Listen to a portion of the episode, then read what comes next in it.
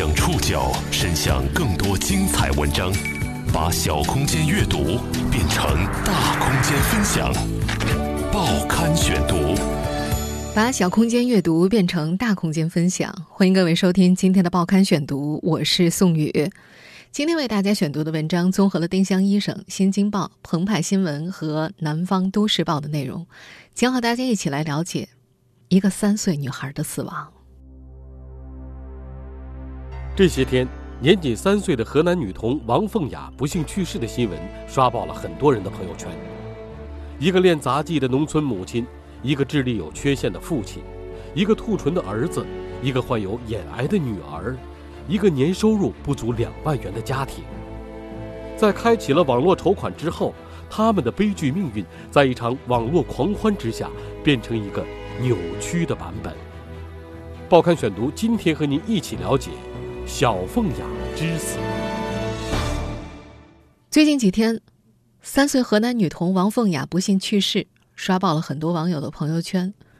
事件的起因是前些天突然有网文爆料，王凤雅的父母。以女儿患眼癌的事实，利用多个网络募捐平台筹集到了十五万多，他们却没给女儿治病，而是用于医治患有唇裂的儿子，耽误了王凤雅的病情，最终使得极有希望治愈的小女孩不治身亡。事后，她的父母不仅拒绝向网友透露所筹善款的详细出处，而且不同意返还所剩的募捐款项。这样的爆料。对于大家善良朴素的价值观造成了极其猛烈的冲击，王凤雅的家人很快就被推上了舆论的风口浪尖，口诛笔伐接踵而来。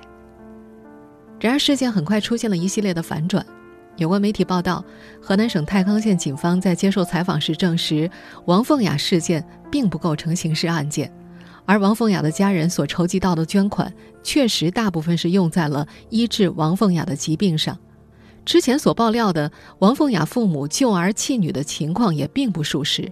多家媒体向嫣然天使基金确认，王凤雅父母于2017年4月带儿子前去北京进行唇腭裂手术的相关费用是由该基金会提供的。5月二十五号，他的爷爷王太友向外界公布了自家为孙女儿筹得的款项，实际是三万八千六百三十八元，并不是网上爆料的十五万。而且在相关人员的陪同之下，他把所剩的一千三百零一元善款交到了太康县慈善会。这个票还回来多少？一千三百零一块。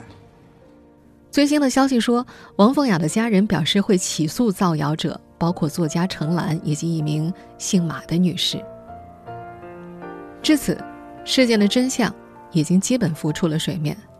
王凤雅的家人不存在诈捐的行为。一些媒体和自媒体也删除了之前的报道，事情的反转呢，也让一些指责王凤雅家人的网友纷纷出来道歉，舆论和前几天已经大相径庭了。在事件剧情反转之后，一场沸沸扬扬的网络慈善事件似乎画上了一个句号，但是围绕这一问题的讨论并没有平息，同时它也折射出了贫困农村家庭在面对癌症时的两难选择。今天的报刊选读，我们会。一起来梳理这起爱心事件。一桩爱心事件为什么会演变成一场沸沸扬扬的指责？这个悲剧故事到底是怎样发生的？现实生活中，农村家庭的病人能得到怎样的医疗救治？一个普通的农村家庭在面对全然陌生的癌症时，又会做出怎样的选择？报刊选读继续播出：小凤雅之死。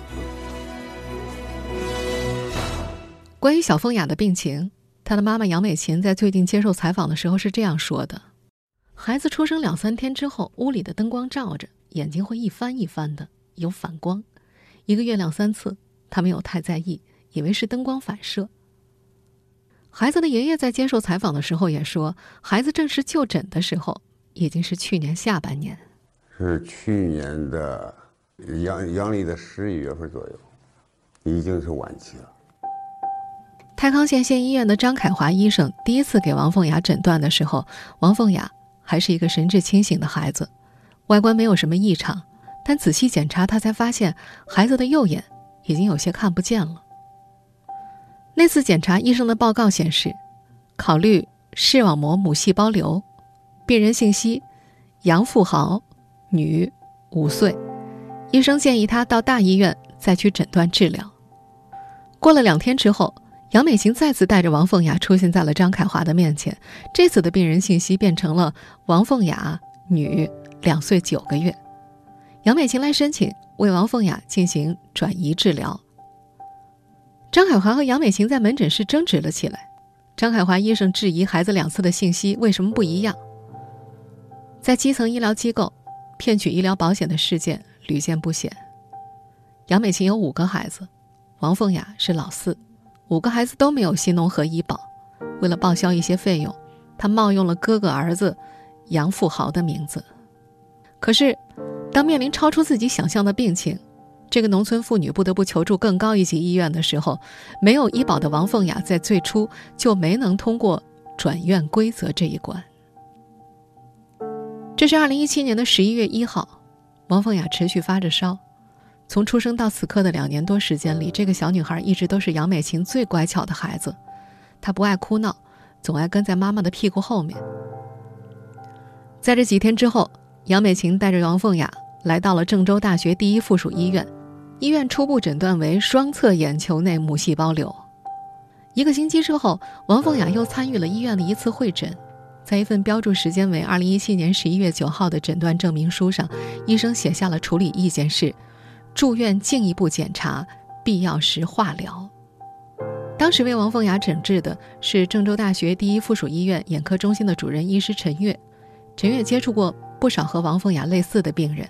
他说，很多家长都会听取他的建议，但是王凤雅的家长并没有，他们只是做了简单的门诊诊断，连病历都很简单。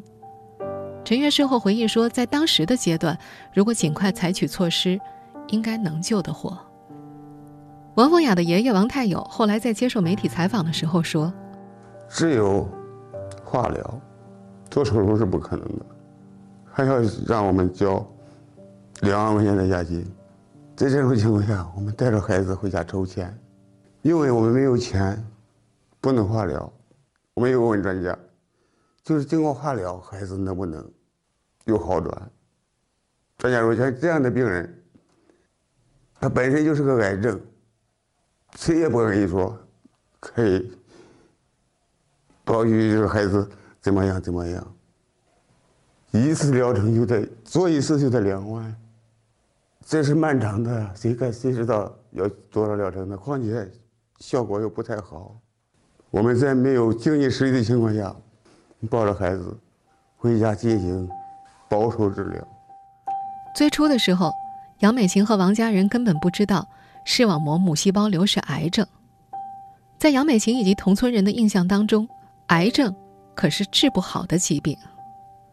周边患癌的邻居，有的是老人。有的是年轻人，没有一个活了下来。杨美琴说自己熟知的一个癌症病人，临死的时候头部和腹部都鼓得特别大。这是这个识字不多的农村妇女对于癌症的全部认知。在王凤雅事件刷爆社交网络之后，王家人遭受了无数质疑和谩骂。其中最被质疑的一点是，为什么不带孩子去大医院看病？这是热心的志愿者和后来在网络上围观的无数看客最无法理解的一点。报刊选读继续播出：小凤雅之死。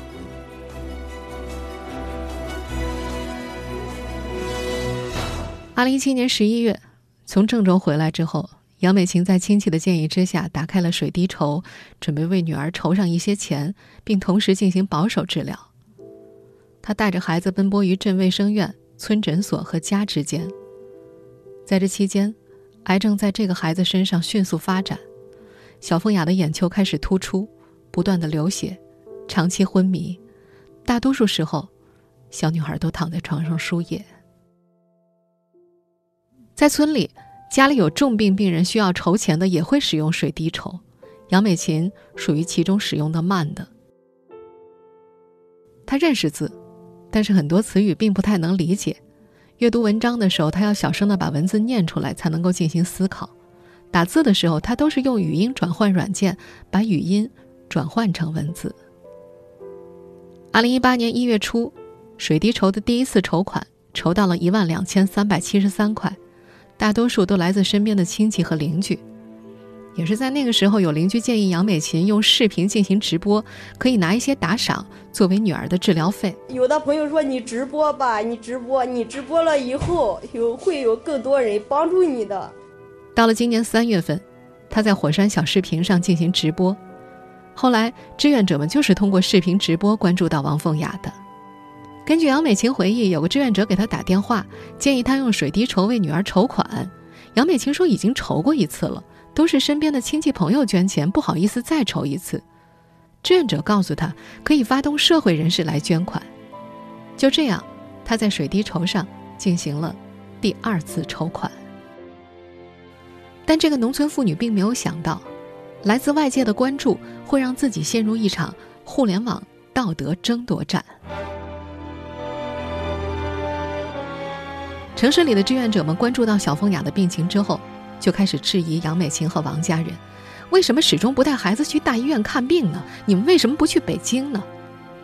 这个农村妇女一一向志愿者解释自己对这个病以及对孩子现状的理解。水滴筹这该愁这里，我就赶快带孩子去俺太钢人民医院先做检查，看看情况啥劲儿，是不是？一检查情况不好，就是上哪做手术也没有必要了。有脑积水、脑梗塞，还有脑那个啥问题，我都讲不清楚。脑子里边都长满肿瘤了。但是志愿者们不同意，他们一直催促杨美琴要去给孩子治病。等孩子去世之后再谈起这些，这个母亲哭着说：“他们说的像是这个病很容易治似的，我觉得我做不到。”小凤雅去世之后，杨美琴面对了无数的质疑和谩骂。这这什么人给你发的呀？这就是这信息啊，给我发的，诅咒死我呀！就是死他了，诅咒。说他闺女死了，他也死了。看这全部都是的，不是一个。他上面有电话号码，你可以打电话。看到没有骂我的？他真的是众人口中的恶魔母亲吗？他们所生活的温良口村，是当地远近闻名的杂技村。在有王凤雅之前，杨美琴的职业是杂技演员。她从八岁开始练杂技，十六岁正式演出，用自己挣的钱给家里的哥哥盖了房子。在这个村子里，很多女孩和杨美琴有差不多的命运。这里的五百多户人大多都能够露上一手，很多都是练杂技，都是为了生存。在河南省官方二零一四年的一则报道里。温良口村杂技演员的年收入在一点五万元左右，全村年收入八百万，占全村总收入的百分之八十。也差不多是在二零一四年，杨美琴的父母和王家说亲，在一次农村传统的相亲会面之后，杨美琴觉得安静又高大的王辉还不错，后来两个人就结婚了。王辉比杨美琴小五岁，出生于一九九一年。直到结婚怀了孩子之后，杨美琴才发现，丈夫王辉的脑袋不是那么好使，他基本没办法为家里的经济做点什么，也很难和人交流。王辉跟着母亲去村里帮人修房子挣钱，也要在母亲的指导下才知道自己可以做点什么。结婚以后，杨美琴一直在杂技团工作，每个月的工资一两千块。这个过程里，她生了三个孩子，直到二零一四年怀上王凤雅。凤雅在她的肚子里陪她走了四个月的钢丝，等到肚子凸起，老板说杨美琴已经穿不了戏服了，让她离开了杂技团。等到王凤雅出生之后，杨美琴就再也没了收入。她种了几亩地，如果把收成都全部卖完的话，可以挣到一千多块。丈夫在市里的工地上当保安，一个月也就一两千，基本不能够为家里留点多余的钱。杨美琴在水滴筹显示两万三千一百一十六元时，结束了筹款。在这个农村妇女的逻辑当中，孩子要是治不好了，还筹什么款呢？医生也说没啥意义了，我当时就回来了，赶快就是把这个钱提了，不能再筹了，是不是？孩子不能瞧好，咱不能再叫人家捐助了。他打算用这些钱继续为小凤雅做保守治疗，买一些孩子喜欢的东西。买更好一点的奶粉，买更多的玩具。这样第二天再直播，我就给朋友都解释啊，解释这些事。孩子不能治疗，但是他们都说我不中，放弃孩子了。志愿者们着急了，告诉他必须要带孩子去北京。就在今年清明节前后，有志愿者来到了杨美琴家里，告诉他们北京的医院已经安排妥当，最好火速带王凤雅去北京。对于杨美琴一家来说，这是一段不愉快的经历，屡次变故的行程让他们起了疑心。在北京，双方各自有各自的逻辑，起了一个罗生门般的冲突。北京儿童医院的眼科主任医师赵军阳曾经问过接诊凤雅的医生，对方告诉他。孩子比较严重，家长没有挂号，医生好心加了个号，告诉他需要做化疗，然后病人就走了，再也没有来过。最终，杨美琴把小凤雅带回了家，而志愿者在微博上发的一条寻人启事则沸腾了起来。启事是这么写的：寻找被妈妈弃疗的患有眼母细胞瘤的两岁女童王凤雅。这条微博让杨美琴觉得委屈，她觉得自己没有放弃啊，女儿明明还在她的怀里。从北京回来之后，王凤雅的情况急转直下，一直高烧，孩子不会说话，也不能进食了。五月四号，三岁的王凤雅离开了这个世界。很快，一篇引爆大众情绪的自媒体文章。将这个农村家庭推上了舆论风暴的风口浪尖，他们成了大众口中的恶魔家长、罪恶父母，一场舆论罗生门迅速上演。报刊选读继续播出：小凤雅之死。在不久前刷爆媒体的那篇自媒体文章当中，把小凤雅之死归结于罪恶的父母。认为女童的父母消极治疗，导致了本来有极高存活率的女孩死亡了。文中还写道，其母杨美琴在获得十五万捐款之后，却为救治眼球已经脱出眼眶的女儿，反而去北京的高端民营医院为儿子治疗兔唇。文章还说，当志愿者介入之后，杨美琴一家采取了失踪、报警、殴打志愿者的方式。网友还质疑。王凤雅去世之后，其家人所筹资金并未完全用完，要求他们公布筹集资金的去向。舆论就这么沸腾了，一个野蛮、落后、残忍的河南农村家庭诞生了。让很多网友愤怒的，或许并不是善款挪为他用，而是杨美琴拿钱去救儿子，而不是救女儿。她成了饱受指责的恶魔母亲，各种石头向她扔了过来，不顾小孩生死，谋杀。诈骗犯吃人血馒头赎罪，各种舆论一度试图将他埋葬。王家人很快公布了三万多捐款的去向。众多媒体的采访也证实，杨美琴的小儿子接受唇腭裂手术是去年四月份，是嫣然基金会免费救助的。他是属于我们救助范那个救助的孩子，但是我们的那个救助款是直接打给医院的。是去哪个医院做的手术啊？就是我们那个嫣然儿童医院啊，他在那里做的手术是全免费的吗？对，全额免费的。凤雅爷爷解释，这完全是个误会。儿媳妇之所以在十二月份发之前去北京的朋友圈，是因为在给孙子第二次复诊的路上，他的手机被盗走了。用上新手机之后，家属给他重新传了小孩子在医院接受治疗的照片。凤雅爷爷王太友说，因为孙子恢复得很好。所以儿媳妇在去年十二月搞火山小视频的时候，就把之前复诊的情况和医院的场景传了上去，希望传达出嫣然天使基金做的善事。在这一事件刷屏之后，小凤雅所患的疾病也成了大众关注的焦点，人们纷纷追问：这个年幼的女孩曾经有过活下来的可能吗？理论上，视网膜母细胞瘤的生存率是很高的，在欧美一些发达国家。眼内期视网膜母细胞瘤的生存率高达百分之九十五，但这个疾病在中国的生存情况，学界似乎没有一致的认知。北京儿童医院眼科主任医师赵军阳说，他的病人五年生存率在百分之九十五以上，一般的大城市、国家正规医院五年生存率平均也达到百分之八十。而二零一零年发表在英国眼科学杂志的一篇论文称，中国的视网膜母细胞瘤的生存率数据是百分之六十三。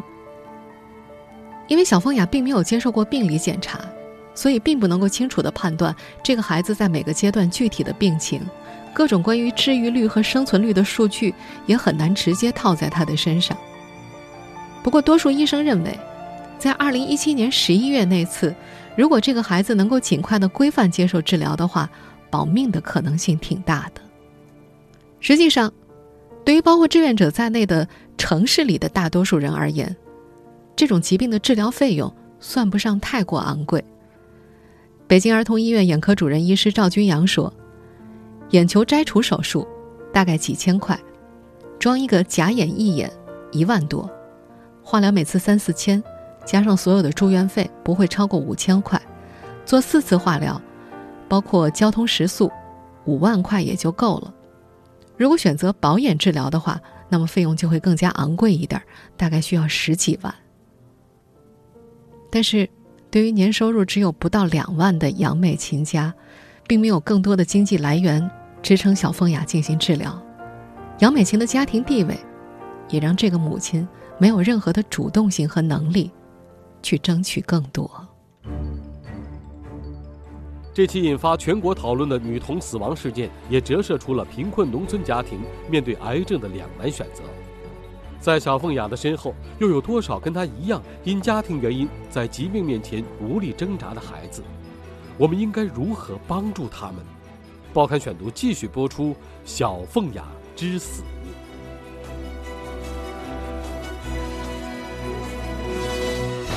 要知道，在现实生活当中，农村家庭得到的医疗，距离凤雅事件的围观者们所设想的步步到位的医疗是很遥远的。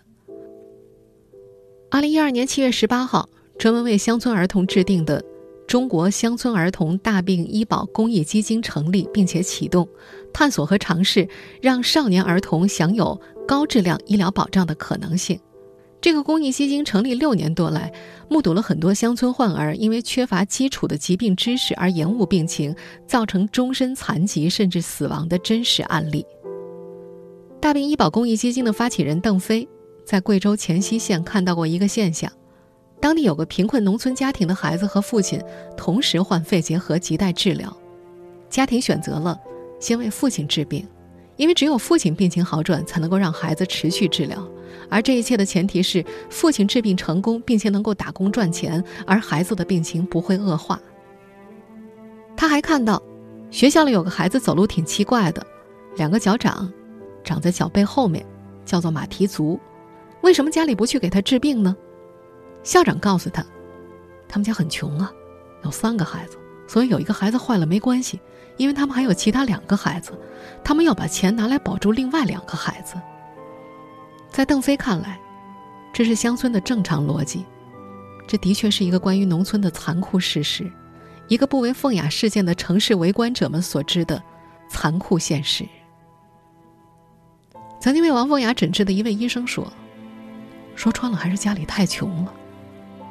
一开始，王凤雅的病情虽然轻一些，但是毕竟是癌症，家里没钱，更怕人财两空。后来筹到一点钱，但远远不够，病情也已经恶化了。家属想保守治疗，闻讯围观的志愿者和网友们不答应，认为既然筹到钱，就得到大医院治疗，这就引发了冲突。在这位医生看来，毕竟是自家的孩子嘛。谁家有几百万、上千万不给孩子看病啊？他觉得，在基层，因为得大病选择保守治疗的并不少见。面对重大疾病，有能力的家庭自己对孩子负责；没能力的家庭，谁为他们负责呢？在王凤雅事件刷屏之后，就有评论提出，如何避免小凤雅的悲剧再次发生，这才是一个更大的、更亟待解决的命题。另外，在当地警方确认并没有诈捐，以及并未用捐款给凤雅弟弟做唇腭裂手术之后，舆论场很快出现了反转，有不少网友开始给王家人道歉。最早一直质疑凤雅家属的微博大 V 作家陈岚，在五月二十七号发微博说：“都想给孩子自己认为最好的，却变成了这样的撕裂。”他表示，向王凤雅的家人。向努力奔波的民政和公安以及村镇干部等所有在这场风波当中受到伤害的人们道歉。当然，网络世界里苛责的声音并没有完全消失，依然有不少网友留言，他们继续质疑、继续吐槽、继续否认王凤雅的家人，他们要求提供花销开支的明细，他们认为不能够用善款买奶粉，只能够用来治病，等等等等。如今，凤雅的妈妈杨美琴很后悔自己开了视频直播和水滴筹。她说：“如果没有这些事情发生，她或许还是会让凤雅在镇卫生院输液到最后。”在王凤雅最后在镇卫生院住院的时间里，这个妈妈每天都会收到无数的谩骂电话和短信。她忍不住去翻看各种评论文章下对她口诛笔伐的评论。她给自己买了安眠药和农药，想着。是我做错了吗？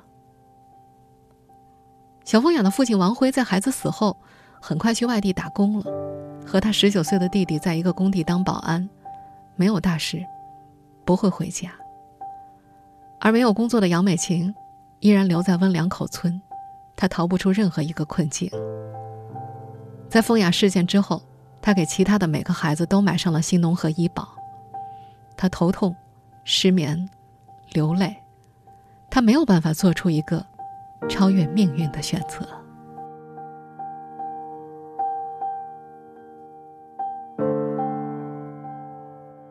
听众朋友，您上您收听的是《报刊选读》，小凤雅之死。我是宋宇，感谢各位的收听。今天节目内容综合了丁香医生、新京报、澎湃新闻、南方都市报的内容。收听节目复播，您可以关注《报刊选读》的公众微信号“宋宇的报刊选读”，或者登录在南京。网易云音乐，我们下期节目时间再见。